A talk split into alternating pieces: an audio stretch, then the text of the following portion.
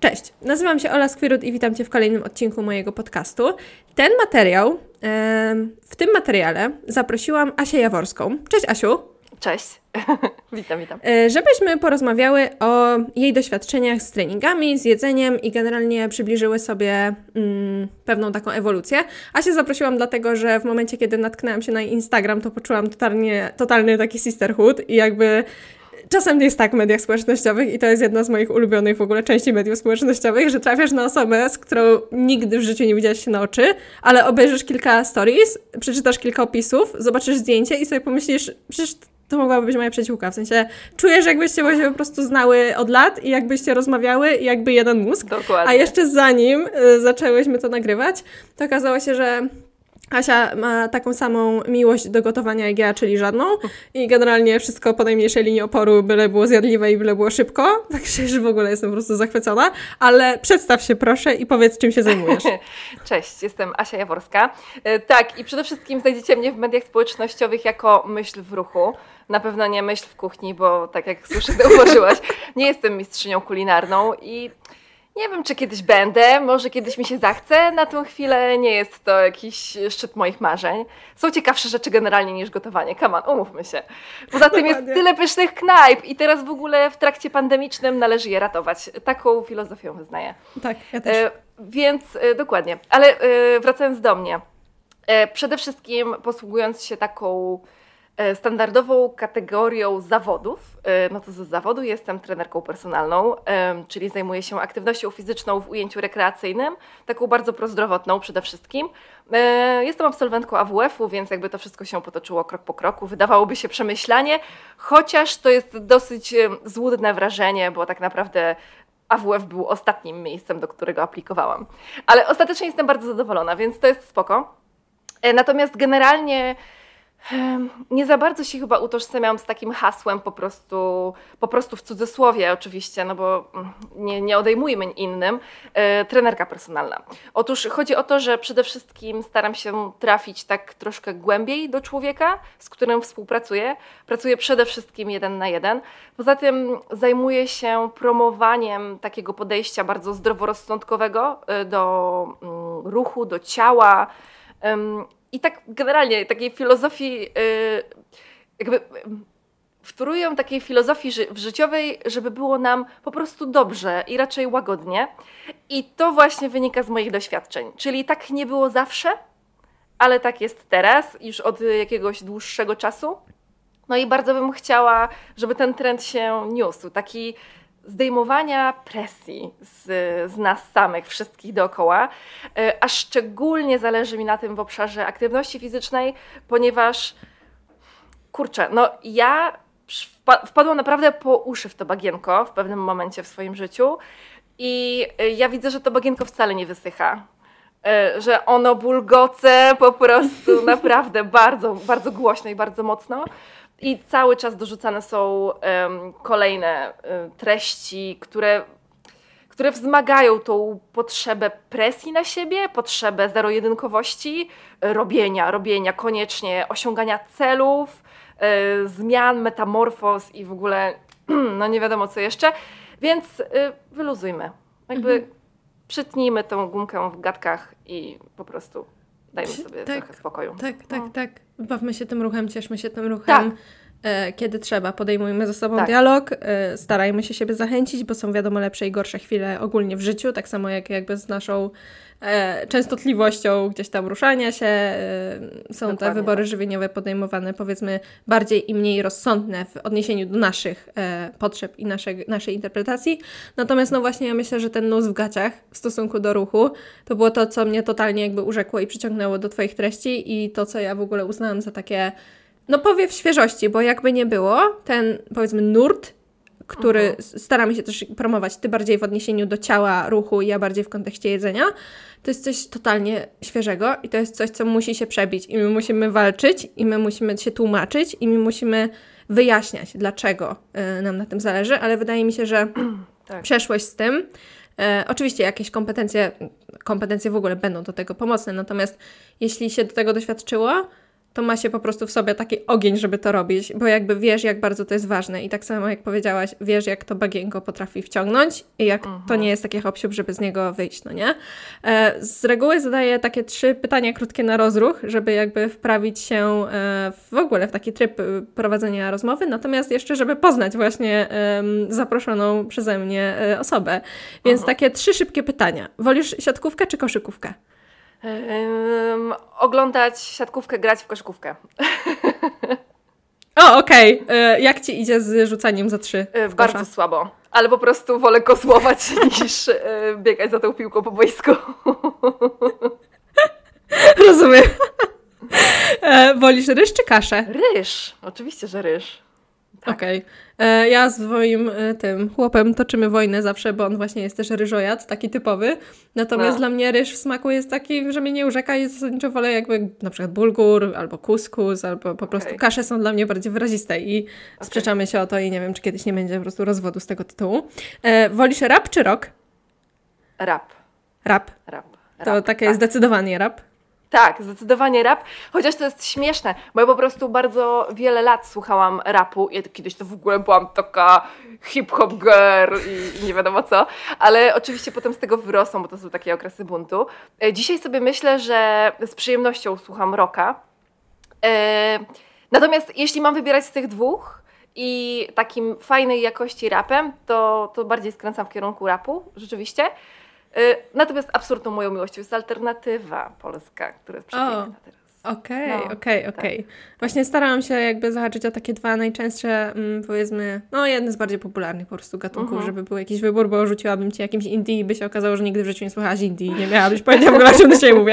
Więc wspomniałaś o swojej przygodzie z tym tak. bagienkiem i z tym całym gdzieś tam zagubieniem się z aktywnością fizyczną. E, mogłabyś proszę opowiedzieć, od czego się w ogóle zaczęła Twoja przygoda z tym całym fit lifestylem? Od czego zaczęło się w ogóle interesowanie aktywnością, mhm. jedzeniem, o ile też oczywiście to było uwzględniane? Tak. E, wszystko zaczęło się bardzo dawno, bo ja zawsze byłam taką dziewczyną w ruchu, e, bo wychowywałam się w, w w rodzinie, w której generalnie aktywność fizyczna istniała bardzo intensywnie, bo mój tata jest po AWF-ie, mama zawsze była bardzo aktywna fizycznie, więc y, dla mnie ruch był taką oczywistością dnia codziennego. Nigdy nic nie trenowałam zawodowo, E, to jest fakt i w ogóle dzisiaj bardzo nad tym ubolewam, bo rzeczywiście nie mam jakichś takich zdecydowanych umiejętności, tylko we wszystkim jestem taka średnia, ale jakby też e, widzę w tym jakąś zaletę. Bycie średnią też jest generalnie spoko, takie dosyć wychillowane dzięki temu. Ale przechodząc e, do tematu, no to mm, generalnie poszłam na AWF, i to było miejsce, w którym zauważyłam, że praca z człowiekiem, praca z ludźmi mi się bardzo podoba, e, bo jestem też taką typową ekstrawertyczką, więc to się pięknie połączyło. E, oczywiście zaczęłam od jakiegoś grupowego fitnessu, coś tam, coś tam prowadzić tego typu. E, po czym ostatecznie na studiach magisterskich, na poziomie magisterskim wybrałam specjalizację trenera personalnego. No i mi się to wydawało takie naprawdę interesujące, no bo masz tego człowieka, którym zajmujesz się od A do Z, wywiad i w ogóle, w ogóle. No i to było super.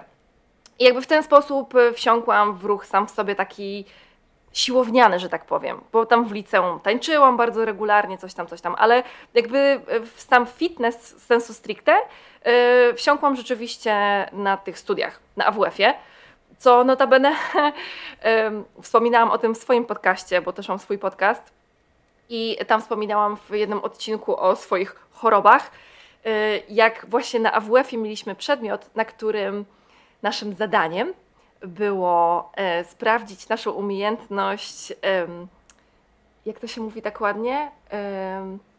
Mm. Re... Rekompozycji. O!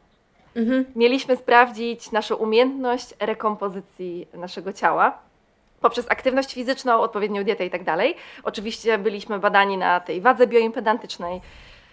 E, no i tak się stało, że ja w tym okresie akurat y, wpadałam już trochę w zaburzenia odżywiania, więc to było takie idealne paliwo do tego, żeby po prostu w to gówno wejść.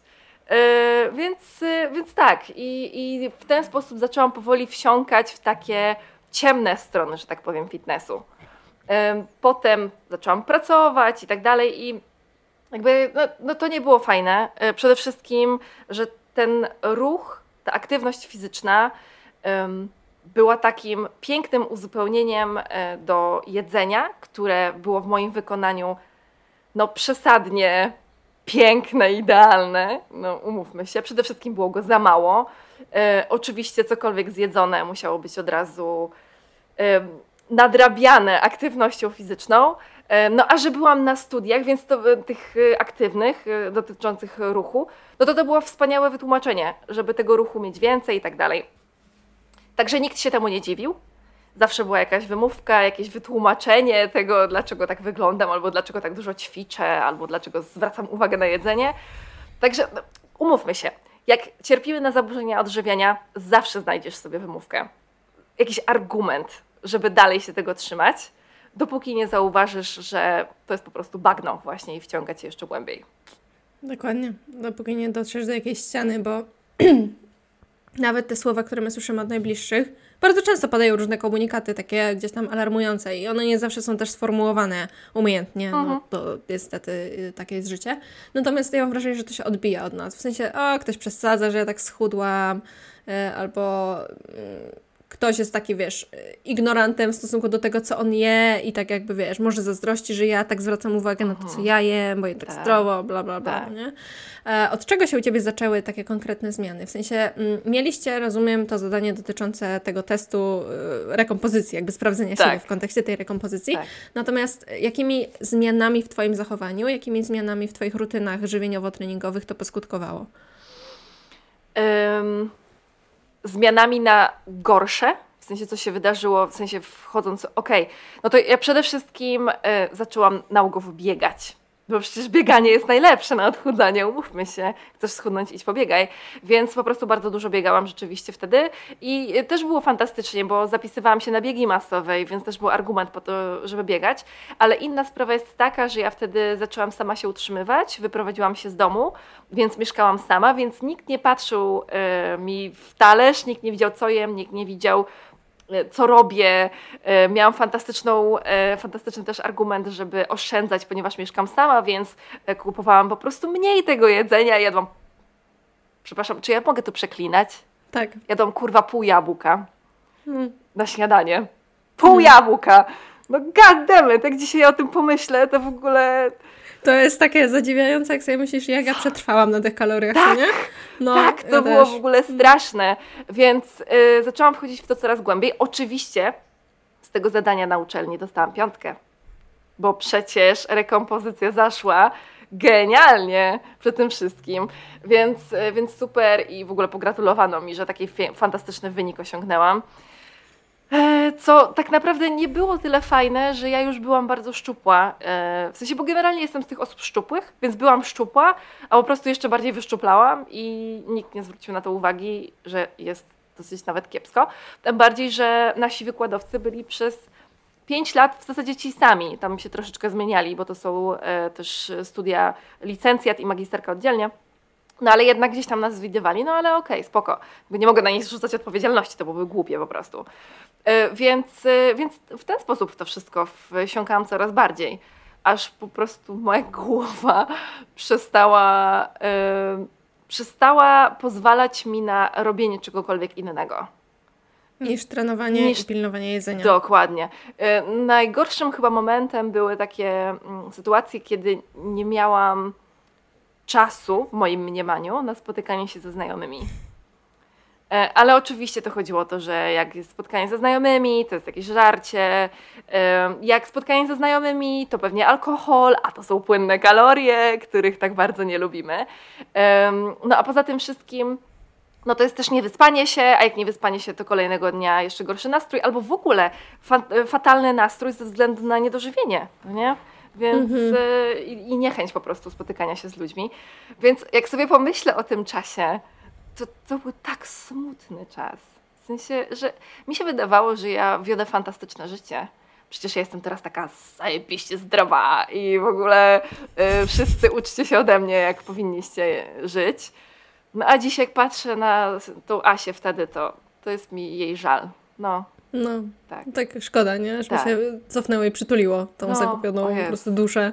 Tak, no, ja tak, tak samo tak. myślę właśnie w kontekście tego, że ja z okresu tej no, podstawówko, gimnazjum, początków liceum pamiętam e, moje super posiłki, których teraz bym kijem nie tknęła i to jak się zajeżdżałam na siłowni. Tak. I jakby tyle, tak. autentycznie, praktycznie tyle pamiętam z tego okresu, nie? No. To były 4-5 lat życia, a ja pamiętam jak obrzydliwe owsianki robiłam. To prawda. Także jakby to, to nie jest najfajniejsze. Tak, owsianki na wodzie w ogóle bez smaku. Bez dodatku czegokolwiek tak. takiego powiedzmy, bo jak, jeśli ktoś lubi owsianki na wodzie, dodaje sobie do tego jakieś dodatki spoko, Aha. jeśli to robi świadomie. Jeśli to nie jest kwestia tego, że wie, że mógłby dodać mleko, jakby chcie, ma na to ochotę, ale się powstrzymuje i sobie zabrania. Tak, bo to są kalorie i kupowanie mleka 0,5%. To w ogóle tak. żałosne to było. Ale ym, jeszcze myślę, że bardzo ważną kwestią w, u osób, które zajmują się aktywnością fizyczną i sportem jest to, że y, kiedy ja pracowałam jako instruktorka fitness zajęć grupowych, to to też był fantastyczny moment na palenie dodatkowych kalorii, no bo przecież prowadziłam zajęcia grupowe. Więc w jakie zajęcia celowałam? No, fitness na trampolinach na przykład, tak? No bo to jest y, świetny sposób, żeby po prostu się przytyrać o godzinie 7.30 rano, bo tej godzinie prowadziłam jako instruktorka zajęcia, no a potem robiłam jeszcze swoje treningi, no nie? Y, tylko, że no właśnie razem oczywiście z terapią, bo no moim zdaniem nie ma wyjścia z zaburzeń odżywiania, jak po prostu psychoterapia, razem z terapią zaczęłam zauważać, jak bardzo nie mam życia e, i jak bardzo jestem po prostu zmęczona. Ja autentycznie mhm. nie miałam siły.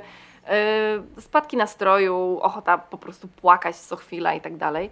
E, więc no, myślę, że to jest bardzo trudne dla osoby zajmującej się aktywnością fizyczną wyjść z tego w momencie, kiedy wymaga się od ciebie jeszcze takiej, takiej takiego wzorca fit bo umówmy się, że jakby o ile dietetyka jest też takim sposobem na przemycenie właśnie tych zaburzeń odżywiania, o tyle od y, trenerów, właśnie instruktorów, wymaga się takiej fizycznej postawy przy tym wszystkim. Oprócz tego, że będziesz jadła z pudełka, będziesz miała swoje fantastyczne koktajle po prostu z proszku, e, będziesz ćwiczyć na zabój, będziesz miała jeszcze super zbudowaną sylwetkę i będziesz ją najlepiej jeszcze prezentować cały czas. Co śmieszne, ja nigdy nie dostałam komunikatu na treningach indywidualnych a propos mojej sylwetki, że to kogoś motywuje, albo że komuś jest to potrzebne, albo że w ogóle zwraca na to uwagę. Tylko to jest takie wymaganie bardziej, nie wiem, internetowe, wizerunkowe, bo każdy wrzuca takie zdjęcia, bo każdy, nie wiem, ma stronę internetową, gdzie jak wchodzisz, to na wierzchu jest sześciopak i tak dalej. A co więcej, słyszałam, i to już na początku mojej drogi jako, jako trenerka, bo zawsze gdzieś tam moja głowa nie pozwalała mi doprowadzić siebie do takiego wysuszenia jak e, bikini fitness i tak dalej, więc zawsze gdzieś tam utrzymywałam w miarę, w miarę ten poziom.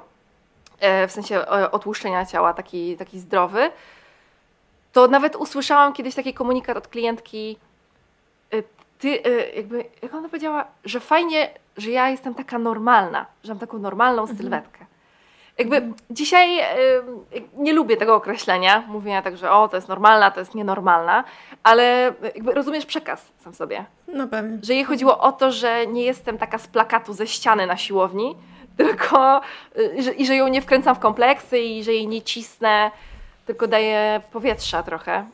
Mm. No i takie wsparcie i łatwiej tak. się też zdecydowanie utożsamić. Tak. E, ja ostatnio u kogoś na Insta Stories właśnie u jakiejś trenerki widziałam takie pytanie, że ktoś tam właśnie z obserwatorów, obserwatorek zadał, że no zrobiłabym sobie certyfikat na bycie trenerem personalnym, ale nie mam kraty na brzuchu, nie mam jakby predyspozycji też do tego, żeby budować brazylijskie poślady mhm. i wątpię, żeby ktoś chciał ze mną pracować. I ta babka odpisała, że jest ogrom osób, które będą chciały właśnie dlatego tak. z sobą pracować. Dokładnie. Właśnie dlatego, że ty nie masz tej kraty i brazylijskich pośladów, tylko wyglądasz jak szarak z ulicy. I tak. szarak z ulicy w takim bardzo pozytywnym tego słowa znaczeniu. Mhm. Bo my chcemy pracować z ludźmi, z którymi jesteśmy w stanie się w jakiś sposób utożsamić. Jakby Dokładnie. dużo łatwiej też złapać jakiś taki, mhm. jakąś taką więź, nie? Zbudować nawet. Tak. Jedna e, dziewczyna, jedna kobieta, z którą właśnie też współpracuję od dłuższego czasu, napisała do mnie, że hej Ola, chciałabym z tą współpracować, bo ty wrzucasz kanapki na Insta Stories. I nie, nie wrzucasz je dwóch kanapek, tylko pokazujesz, że jest cztery. I wiesz co? I dlatego ja chcę z tą współpracować. ja myślę, ten świat jest naprawdę jakby, gdzie my doszliśmy i gdzie my tak. zaszliśmy, nie? że to tak. jest jakby coś takiego normalnego i coś, co nie odstrasza ludzi, bo to nie jest kolejna, wiesz, miska komosy ryżowej z jakimiś jagodami goji i innymi rzeczami. Tak. Um, tak. Coś chciałam dodać w kontekście tego, czy mówisz, aha, ile tobie się wydaje, że wynosiło, mogło wynosić twoje zapotrzebowanie wtedy, jak um, robiłaś wszystkie te rzeczy? Hmm. Myślę, że około 3000. To tak przynajmniej. A ile jadłaś? Ha. Starałam się, tak obstawiam, że starałam się jeść 1400-1500 kilokalorii. Czasem myślę, że jakby mój organizm na to mi nie pozwalając i podjadając jakieś tam rzeczy, oczywiście z wyrzutami sumienia, żeby nie było, to dobijałam może do 1700 maksymalnie, mhm. 800. W ogóle mam wrażenie też, że słowo podjadając jest takie nacechowane negatywnie, bo wiesz, podjadanie to jest coś, czego my wszyscy się chcemy tak, oduczyć, tak. to jest zły nawyk i w ogóle, podczas gdy to takie właśnie podjadanie um, obserwowane u osób i w ogóle raportowane jako problem u osób, które właśnie mają po prostu niedobór energii, zwyczajnie się głodzą, mm -hmm. świadomie lub nieświadomie, tak. e, twierdzą, że to jest właśnie takie zachowanie, które trzeba wyeliminować, bo od tego się właśnie gdzieś tam tyje i to w ogóle nie jest interpretowane jako hej, twój mózg woła o żarcie, tak. bo jest super głodny, wiesz, tak super głodny. Dokładnie. Tylko wiesz, tak, podjadam, nie? Jakby nie mam dyscypliny, ja podjadam. Tak. Nie. W ogóle świetną rzecz ostatnio wrzuciłaś na Instastory o tym, jak ym, dziewczyna, y, jeśli dobrze pamiętam, że jakaś dziewczyna spanikowała z twoich tam pacjentek czy coś, y, że zjadła, że się objadła na noc, bo zjadła cztery kanapki. Dokładnie. Jakby ja to fantastycznie pamiętam u siebie. Przecież to było to samo, że zjadłam, nie wiem, pół paczki orzeszków Felix, bo byłam zajebiście, przepraszam, y, przegłodzona i zjadłam to wieczorem i byłam taka, nie, co ja zrobiłam, girl, w ogóle rano nie jesz śniadania i idziesz biegać. Tragedia. Tragedia. No. no. Tak no. jakbyśmy po prostu trafiły właśnie do jakiegoś dietetycznego pierdla za wykroczenie. E, tak, to jest ostatnio. świetne, świetne określenie. Dietetyczne więzienie, dietetyczny pierdel. Mhm. No, no bo autentycznie jakby... Tak. Jak my mamy zryte głowy przez porcje, bo mi się wydaje, że to jest też kwestia właśnie porcji mhm. jedzenia, które obserwujemy e, u innych. I to jest jeszcze tak. Jak ktoś sobie wrzuca vloga albo jakiś taki, wiesz, kolaż na Insta czy co, cokolwiek innego z posiłkami, które je, ja na to rzucę okiem, pomyślę, okej, okay, to wygląda jak coś, co wymaga 5 minut roboty, mogę się tym zainspirować, mogę chcieć to tworzyć. Ty możesz pomyśleć coś, coś podobnego, natomiast będą osoby, które zobaczą taki kolaż, szczególnie jeszcze u jakiegoś, wiesz, guru po prostu żywieniowo-treningowego, których obserwuję -huh. i mhm. sobie pomyślę, że to jest sposób, w jaki trzeba jeść. Czyli jak tak. ona tak wygląda i ona tak ja, to znaczy, że ja też będę. Tylko, że my nie widzimy tego, co się dzieje poza Instagramem nie wiemy, nie widzimy na przykład napadów obiadania się, nie widzimy wymiotowania, nie widzimy mhm. różnych wszystkich przykrych rzeczy e, które mogą się dziać, no nie? To jest oczywiście tak. gdzieś tam najciemniejszy scenariusz, ale to nie oznacza, że nie jest niemożliwy. No. no. i kolejna kwestia, my nie patrzymy też na to krytycznie, na zasadzie, dobra, jej ten system posiłków odpowiada, jej ten rozkład makroskładników odpowiada, bo ona jest inną osobą. Tak. A teraz pytanie, co będzie odpowiadało mi, mi. I no oglądamy się, czy naczytamy różnych przepisów, że wszystko jest komponowane w dokładnie ten sam sposób, czyli 50 gramów zawsze płatków, ryżu, makaronu, bla, bla, bla. Mhm. I wszystko to, co jest więcej, to już jest coś złego. To tak. już jest coś, do czego my tak? albo to jest właśnie jakieś tam podjadanie. To prawda. Ja w o, ogóle chciałabym Boże. w tym miejscu jeszcze dodać e, w temacie, o którym mówisz, e, wszystkim, którzy nas słuchają i którzy patrzą z takim uwielbieniem na właśnie różnych trenerów personalnych i instruktorów. Uwierzcie mi, bardzo dużo. Ja nie znam statystyk i nigdy nawet nie szukałam, bo po co mi to? Ale ludzie, których ja znam osobiście, to no myślę, że co druga osoba to co najmniej ma zaburzenia odżywiania, a myślę, że 90% tych osób z branży, które ja znam osobiście, to przynajmniej ma niezdrowe relacje z jedzeniem. Mhm. I to jest w ogóle kwestia tego, tak. że to jest cholernie popularne ogólnie, nawet nie w tych naszych e, grupach ryzyka, powiedzmy, tak. szczególnych. No mhm. bo dietetycy, studenci dietetyki, studenci właśnie takich kierunków związanych ze sportem, czy właśnie trenerzy, no to jest cały czas branża, skupiam się na wyglądzie, muszę, mhm. muszę, powinnam, powinienem dbać o to, jak jem, o regularne treningi. E, no i to jest też właśnie kwestia tego, że mm, wiele osób dalej e, rozpatruje specjalistów od żywienia czy od trenowania przez pryzmat wyglądu, nie? W sensie, tak. jak ktoś ma kratę na brzuchu i dużego bicepsa, to znaczy, że jest wiarygodny, wie co robi i jak mnie poprowadzi, to ja też będę tak wyglądać. Tak. Podczas gdy w rzeczywistości... To wynika z tego, moim zdaniem, że nam, jako odbiorcom, e, powiedzmy, no może nie tobie i mi, ale generalnie nam, jako odbiorcom tych obrazów, wydaje się, że to jest właściwe. Tak? Czyli to, że trener ma taką kratę, to znaczy, że dlatego, że on jest po prostu, nie wiem, bardzo zdrowy, albo że on postępuje we właściwy sposób. I rzadko kiedy do, dopuszcza się taką myśl, że to chyba nie jest takie życie, jakie ja sama czy sam chcę prowadzić. Też nie każdy ma predyspozycję. Też to, że niektórzy trenerzy na przykład y, są jakby aktywnie fizycznie, profesjonalnie albo zawodowo od dziecka, więc y, po prostu mają na swoim koncie jakieś mistrzostwa w ogóle i nie wiadomo co. I dla nich ruch codziennie, dwie godziny trening to jest coś naturalnego. I jakby też nie chcę wrzucać wszystkich w zaburzenia odżywiania, tak jak powiedziałam, to nie jest każda osoba, jeśli o to chodzi, bo też jest masa osób zajmujących się sportem, bo po prostu trenują. I dzięki temu też mają te sylwetki jako ten efekt rzeczywiście uboczny, ale też trenując jako dzieci, zbudowali sobie predyspozycję do tego.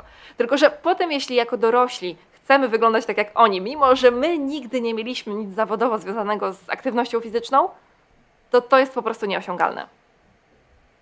Dokładnie. No i do tego dochodzi jeszcze milion rzeczy. E, to, jakie nawyki tak. żywieniowe chociażby wynosimy z domu, to jakie przekonania mamy na temat naszych ciał i sylwetek. Czy się nasłuchałyśmy od najmłodszych lat, że wiesz, zawsze trzeba wyglądać w taki sposób, albo że trzeba mieć tak. taki taki brzuch i, i w ogóle, wiesz, hiper po prostu koncentracja na wyglądzie. To jakie mamy, powiedzmy, finanse, w sensie na co sobie możemy pozwolić. To w jakiej odległości mieszkamy tak. od, nie wiem, siłowni, tak. basenu. To też będzie jakby wpływać realnie na częstotliwość, z jaką tam uczęszczamy, no, nie?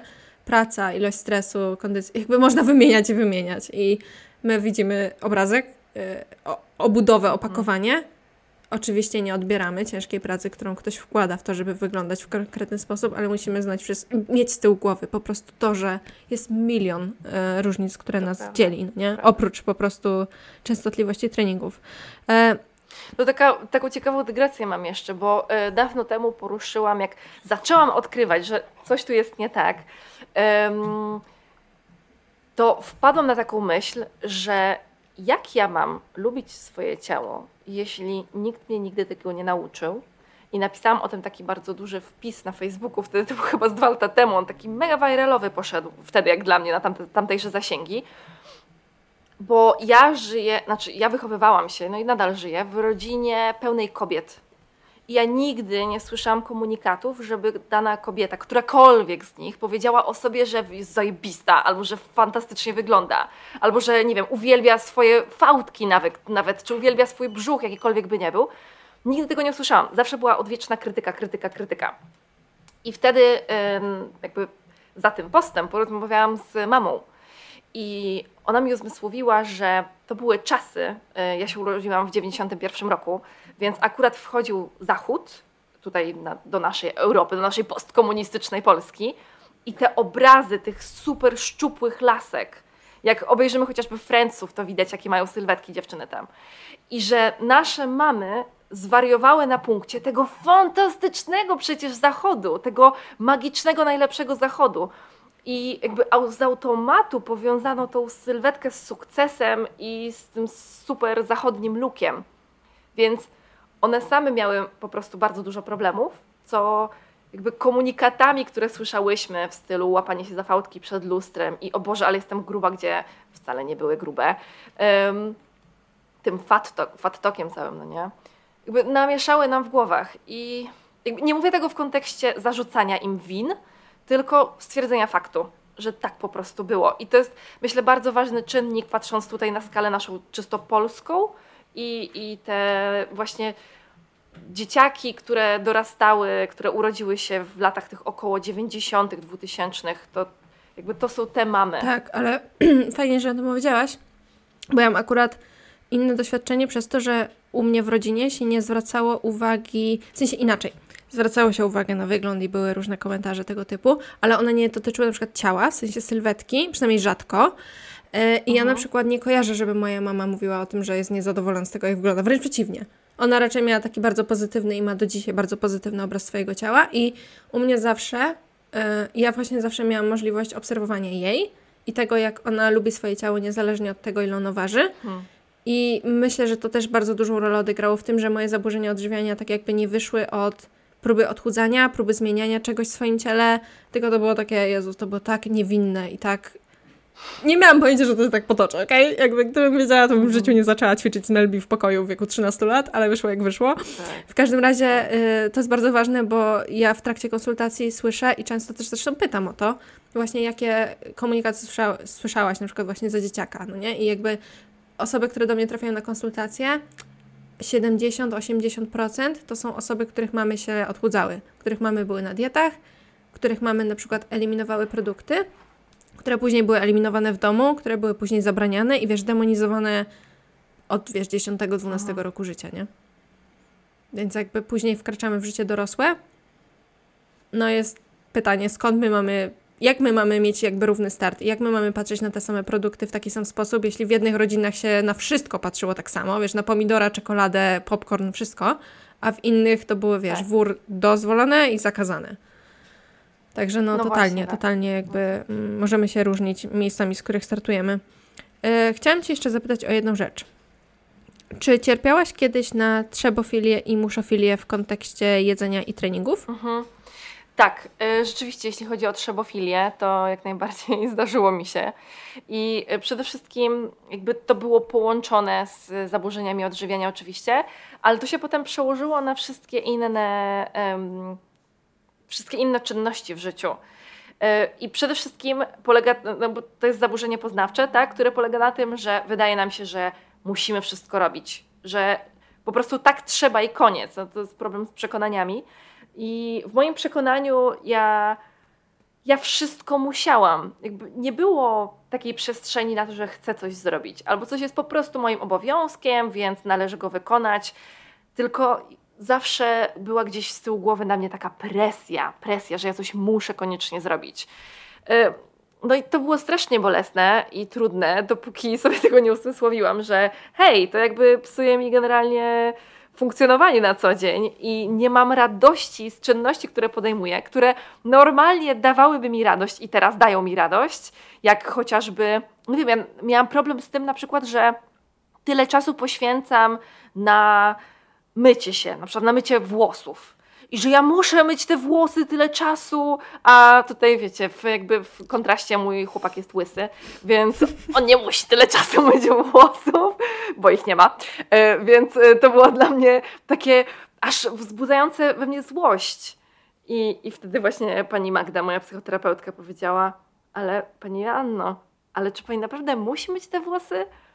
Czy pani chce umyć te włosy, żeby po prostu czuć się dobrze?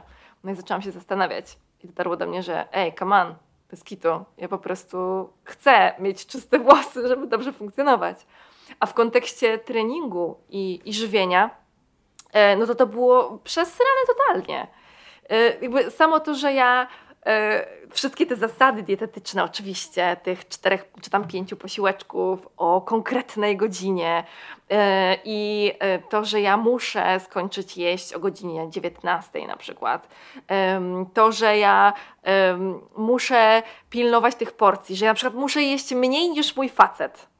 W ogóle to jest tak chore przekonanie. To jest tak, to jest absurd w ogóle, który wymaga chyba osobnego omówienia, bo tak. przekonanie, że my kobiety powinniśmy jeść tak, mniej niż tak, mężczyźni tak, z samego faktu bycia kobietą, to jest nieporozumienie.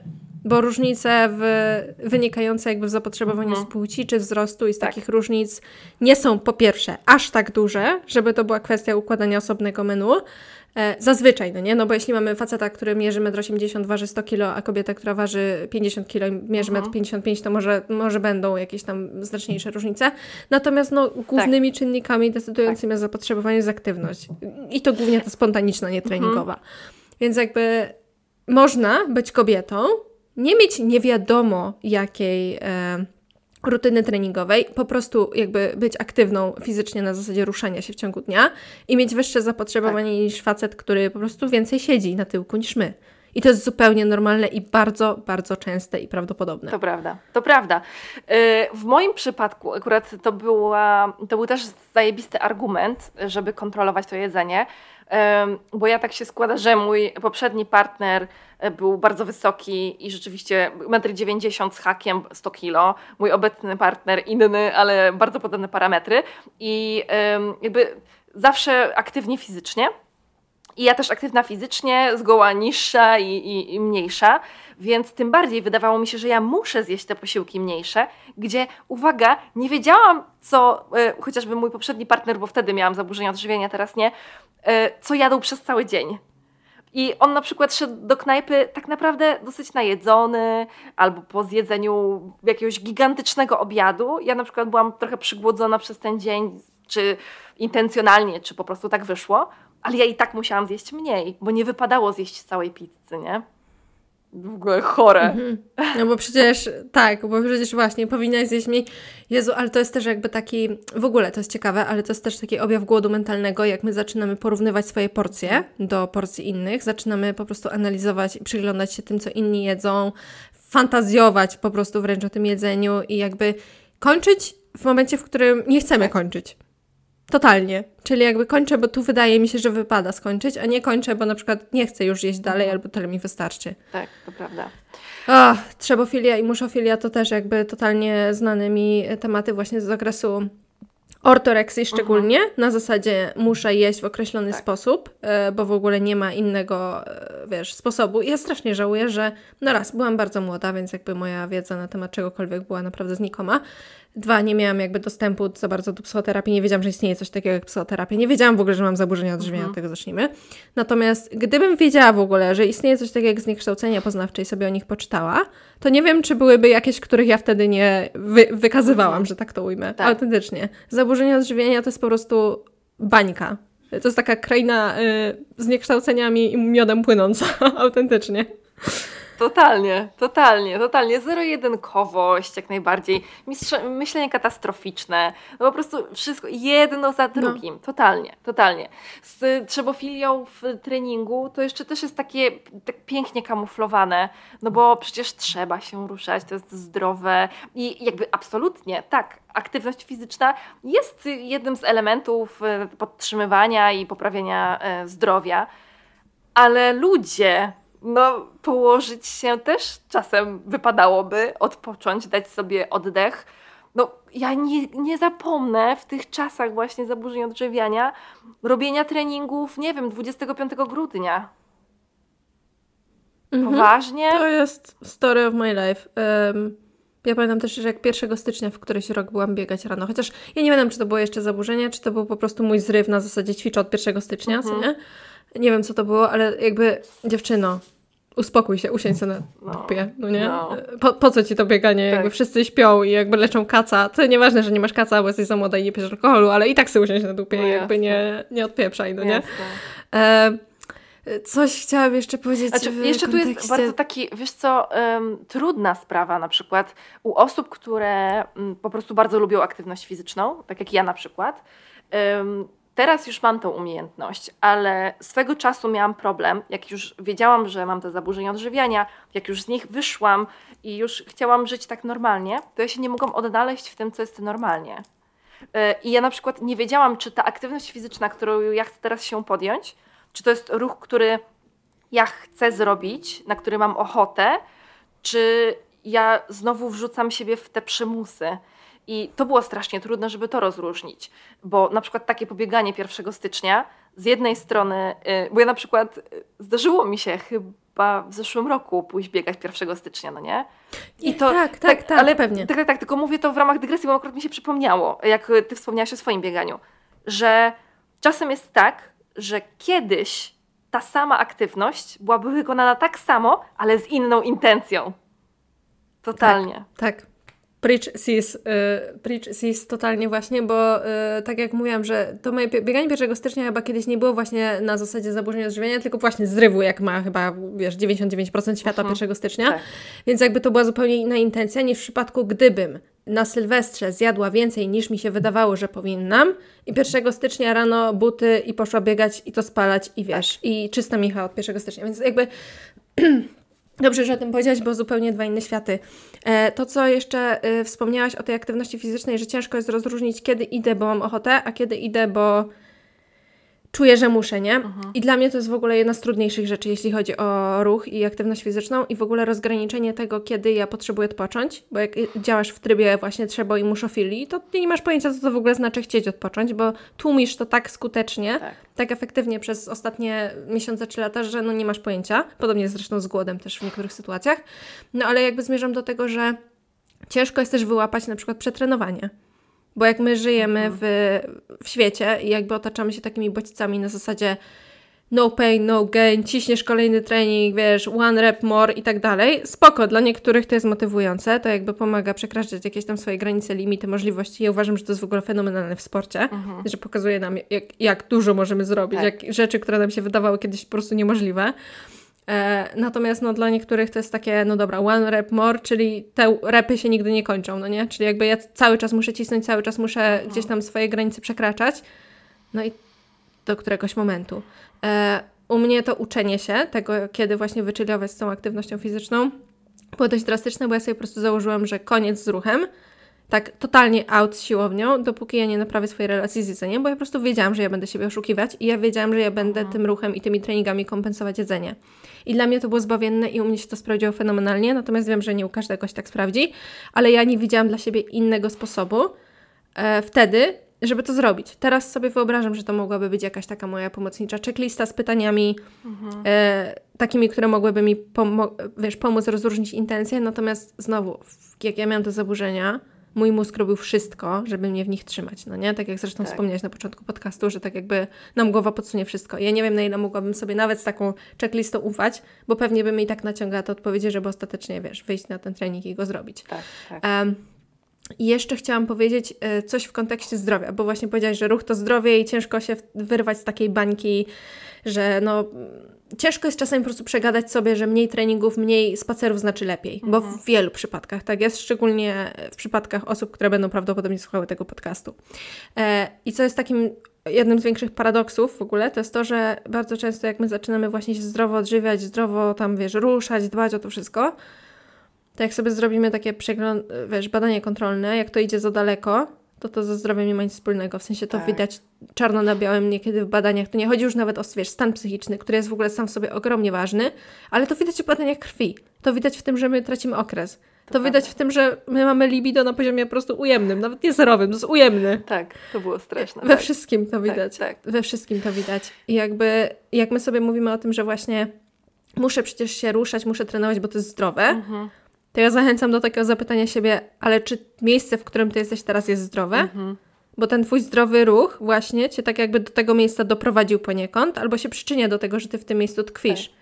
I takie zakwestionowanie i wyrwanie się z takiego automatycznego działania, tylko okej, okay, ile to ma wspólnego z faktycznym zdrowiem? Dokładnie tak. Dokładnie tak. No i pamiętanie o tym, że jakby nie ma takiego jednego wzorcowego zdrowia że jesteśmy tak różni, mamy tyle rzeczy wpływa na nasze zdrowie. I na przykład moje zdrowie psychicznie, psychiczne będzie wymagało tyle odpoczynku, a twoje inaczej. Moje będzie wymagało tyle aktywności fizycznej, a twoje mniej lub więcej. I to jest okej. Okay. W ogóle ciągłe porównywanie się do innych ludzi, do tego, jak inni ludzie żyją, właśnie jedzą, ćwiczą, to, to jest straszne bagno przy tym wszystkim. I myślę, że media społecznościowe niestety bardzo wzmagają to bagno, tak? Czyli cały czas porównywanie, e, komentowanie, lajkowanie, followowanie i unfollowowanie. No, to jest cały czas podkręcanie w sobie tego bagna. I na pewno dla osób, które cierpią albo leczą się teraz z zaburzeń odżywiania, myślę, że bardzo ważna jest taka weryfikacja swojego Instagrama i tego, kogo tak. oglądamy, na co patrzymy, jakie to w nas emocje wzbudza, jak my się z tym czujemy. No cholera, no w ogóle niezmiernie to jest ważne moim zdaniem. A wracając tak, do tego zdrowia, o którym powiedziałaś jeszcze w badaniach krwi samych, to ja świetnie to pamiętam, bo ja oczywiście straciłam miesiączkowanie, no bo jak żeby inaczej. I nie wiedziałam dlaczego, co się stało w ogóle, nie rozumiałam tego. I odzyskiwałam okres długo, 4 lata chyba. Nie to, że nie miesiączkowałam, bo miałam podtrzymywany, ale dufastenem, sztucznie jakby, tak? E, cały czas pobudzany, pobudzany. I nie zapomnę tego, jak chodziłam do mojego endokrynologa e, i on mnie za każdym razem pytał, a musi pani tyle ćwiczyć? A ja wtedy, no tak, muszę.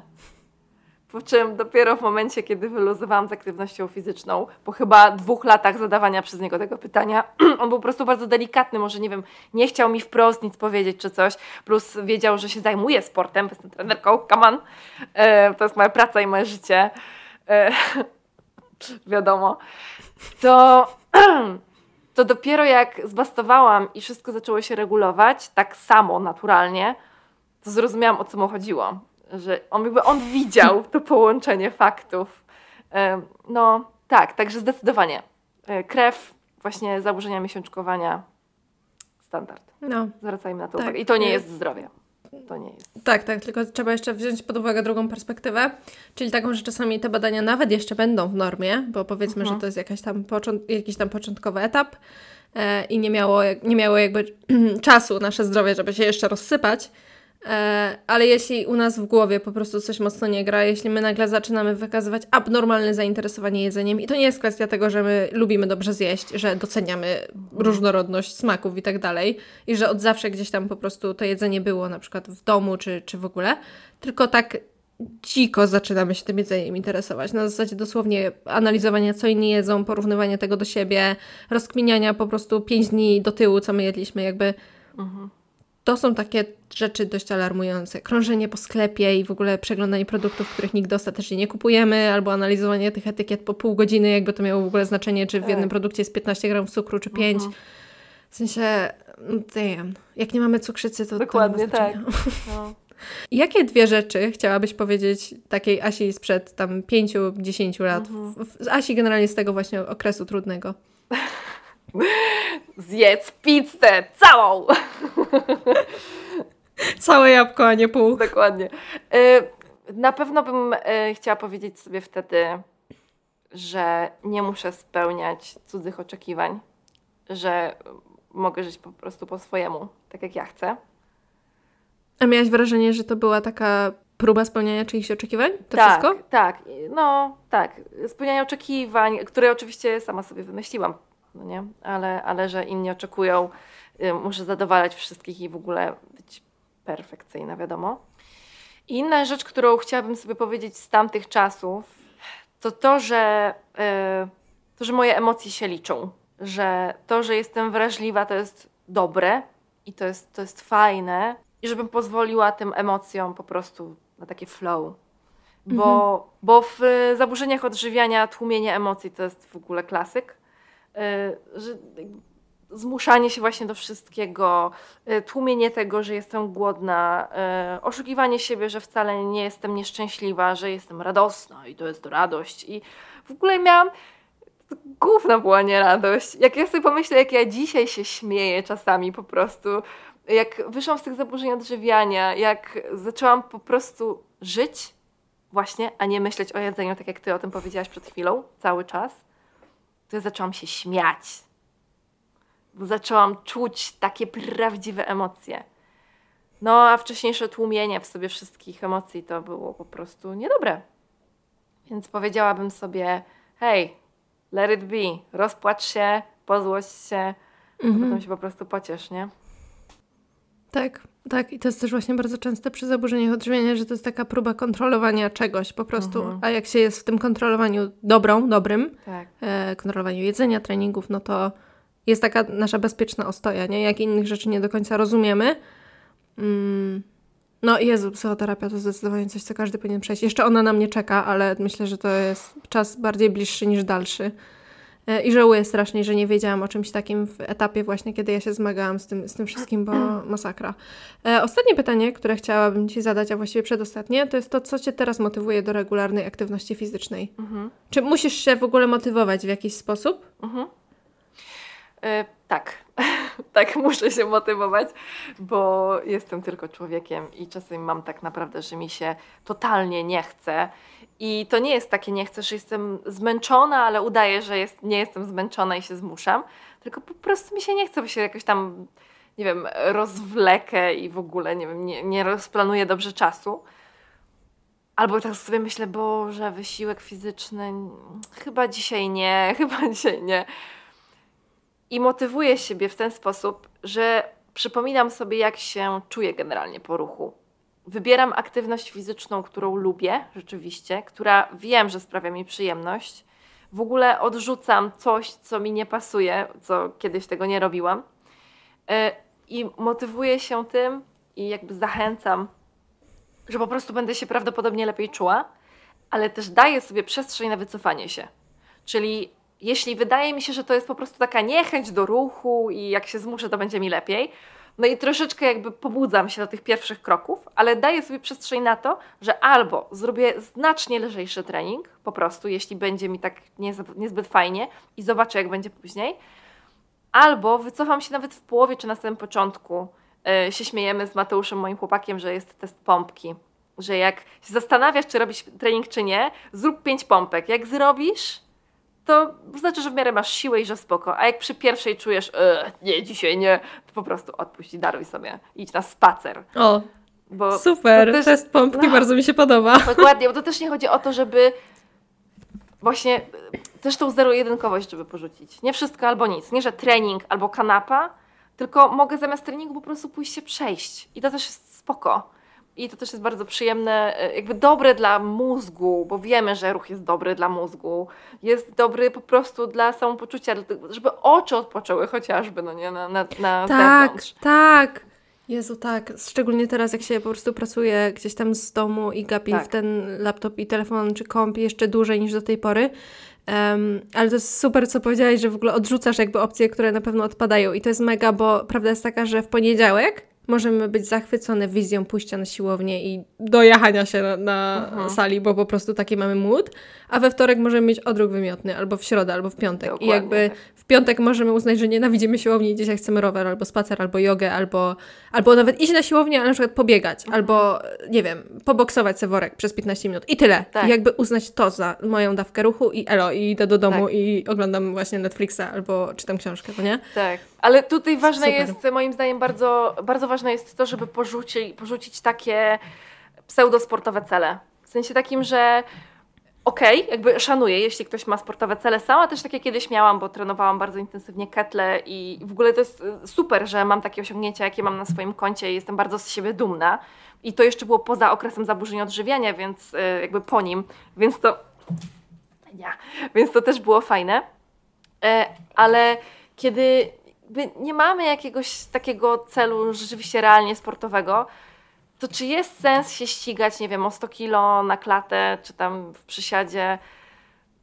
Zastanówmy się, czy to na pewno nas uszczęśliwia. Bo niektórych może mhm. tak, ale czasem może to naprawdę nie jest potrzebne.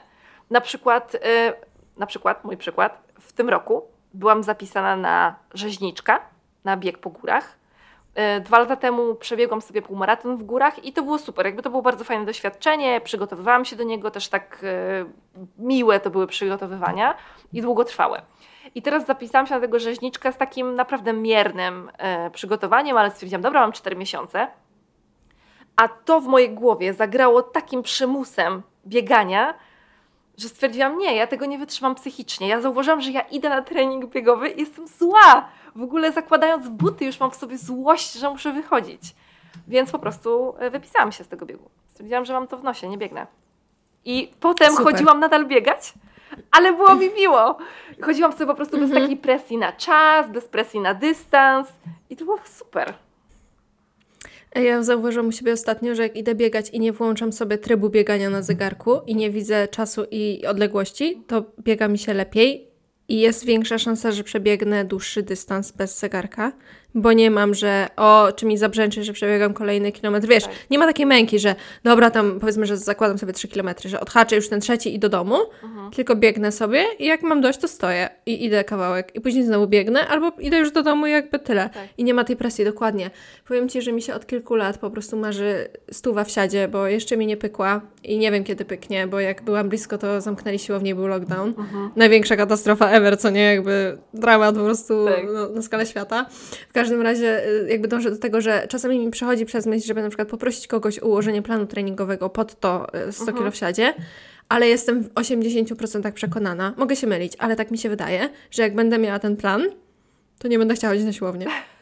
Dokładnie. Że to tak na mnie zadziała. Bo ja mam bardzo podobnie z jedzeniem. W sensie, gdybym sobie coś założyła na zasadzie, powinnam, albo zakładam sobie, że jem mniej czekolady, bo coś tam, bo nie wiem, źle wpływa na trądzik, a mam trądzik. Mhm. To ja bym się ja bym chciała jeść tą czekoladę każdego dnia, gdzie jak tak. sobie nie, nie robisz żadnych założeń, to ona może być raz na tydzień i jest spoko. Znaczy z reguły i tak jest codziennie, bo ją lubię. Ale w sensie, wiesz, byłoby mi to obojętne, nie myślałabym o niej. Tak. Natomiast w przypadku ograniczeń by to tak działało. Jestem no, na 90-80% pewna, że zapłaciłabym komuś za ten plan mhm. i by się skończyło tak, że on by leżał i był w ogóle nieużywany, bo czułabym właśnie taki przymus i to tak. nie byłby ruch na zasadzie właśnie ruszam się, odpoczywam od kompa, robię sobie taki chill i, i czas dla siebie, tylko cisnę, mhm. bo tam wiesz, cele, nie? Dokładnie tak. Super. Dokładnie tak. Fajnie, że powiedziałaś też o tym, że musisz się motywować, że jesteś człowiekiem. To jest bardzo pokrzepiające. I myślę, że realistyczne. No. no. Tak, tak, no, tak. Przede wszystkim, jak ktoś mówi, że się nie musi motywować, bo kocha tak bardzo ruch, że po prostu w każdego dnia w skowronkach, to jakby ja nie ufam takiej osobie. Ale no, każdy podejmuje decyzję samodzielnie. E, powiedz, Asiu, gdzie można Cię znaleźć i czym się zajmujesz? W czym pomagasz? Hmm. Yy, przede wszystkim znajdziecie mnie w internecie, na Instagramie jako Myśl w Ruchu, na Facebooku też jestem jako Myśl w Ruchu, choć tam troszkę mniej. Znajdziecie mnie też na Spotify, Apple Podcast, w sensie na wszystkich platformach podcastowych jako Jaworskiej Myśli w Ruchu. Yy, I tam mówię o takim właśnie racjonalnym traktowaniu swojego ciała. Jakby taki nadałam podtytuł yy, temu podcastowi, bo rzeczywiście o tym traktowaniu ciała głównie tam jest. Traktowaniu takim psychicznym i fizycznym i takim zrównoważonym, zrównoważonym podejściu. Tak jak na dziś dzień odbieram zrównoważone, więc come on. Y, ale przede wszystkim znajdziecie mnie w Warszawie, y, gdybyście byli zainteresowani y, bezpośrednim kontaktem, bo rzeczywiście pracuję jeden na jeden przede wszystkim choć w tej chwili jest y, bardzo ciasno w moim kalendarzu, ale zdarza mi się organizować pewne wydarzenia jakieś y, grupowe i tego typu rzeczy, więc, y, więc śmiało śledźcie po prostu moje media społecznościowe, gdzie na pewno wszystko zapowiadać będę. I mam nadzieję, że minie ta pandemia, żeby można było rzeczywiście organizować takie rzeczy. No, tak na legalu Super. po prostu. Więc zapraszam na Myśl w Ruchu i na Jaworskiej Myśli w Ruchu. Tam jestem. No, wszystko klasycznie podlinkuję, żeby ułatwić ludziom życie, gdyby chcieli do Ciebie trafić, a ja też zapraszam z, z całego serca, bo no mówię, skradłaś moje serce i ja czuję totalny sisterhood. E, dziękuję Ci bardzo za rozmowę i z wszystkimi do usłyszenia za tydzień. Cześć! Tak jest, do usłyszenia, hej!